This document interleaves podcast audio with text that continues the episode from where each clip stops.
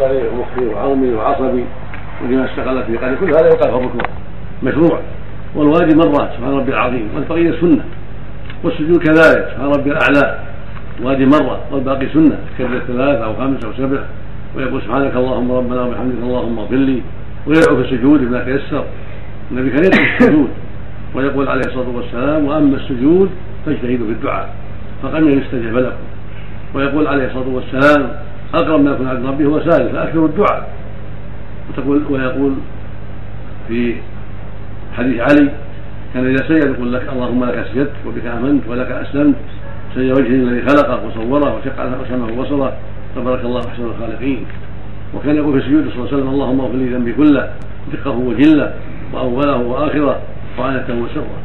وأول ما يقع إلى الأرض الركبتين على الاصح ثم اليدين ثم الجبهه والانف هذا أول ما يقع على حديث وائل.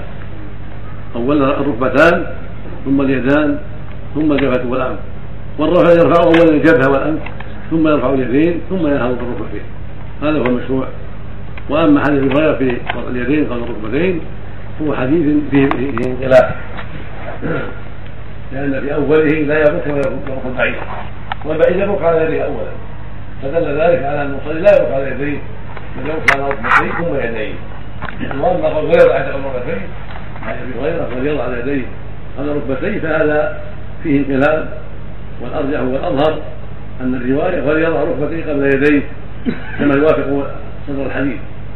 فان صدر الحديث يقتضيه ويوافق أيضا حديث واجب في هذا الباب وما جاء في معناه.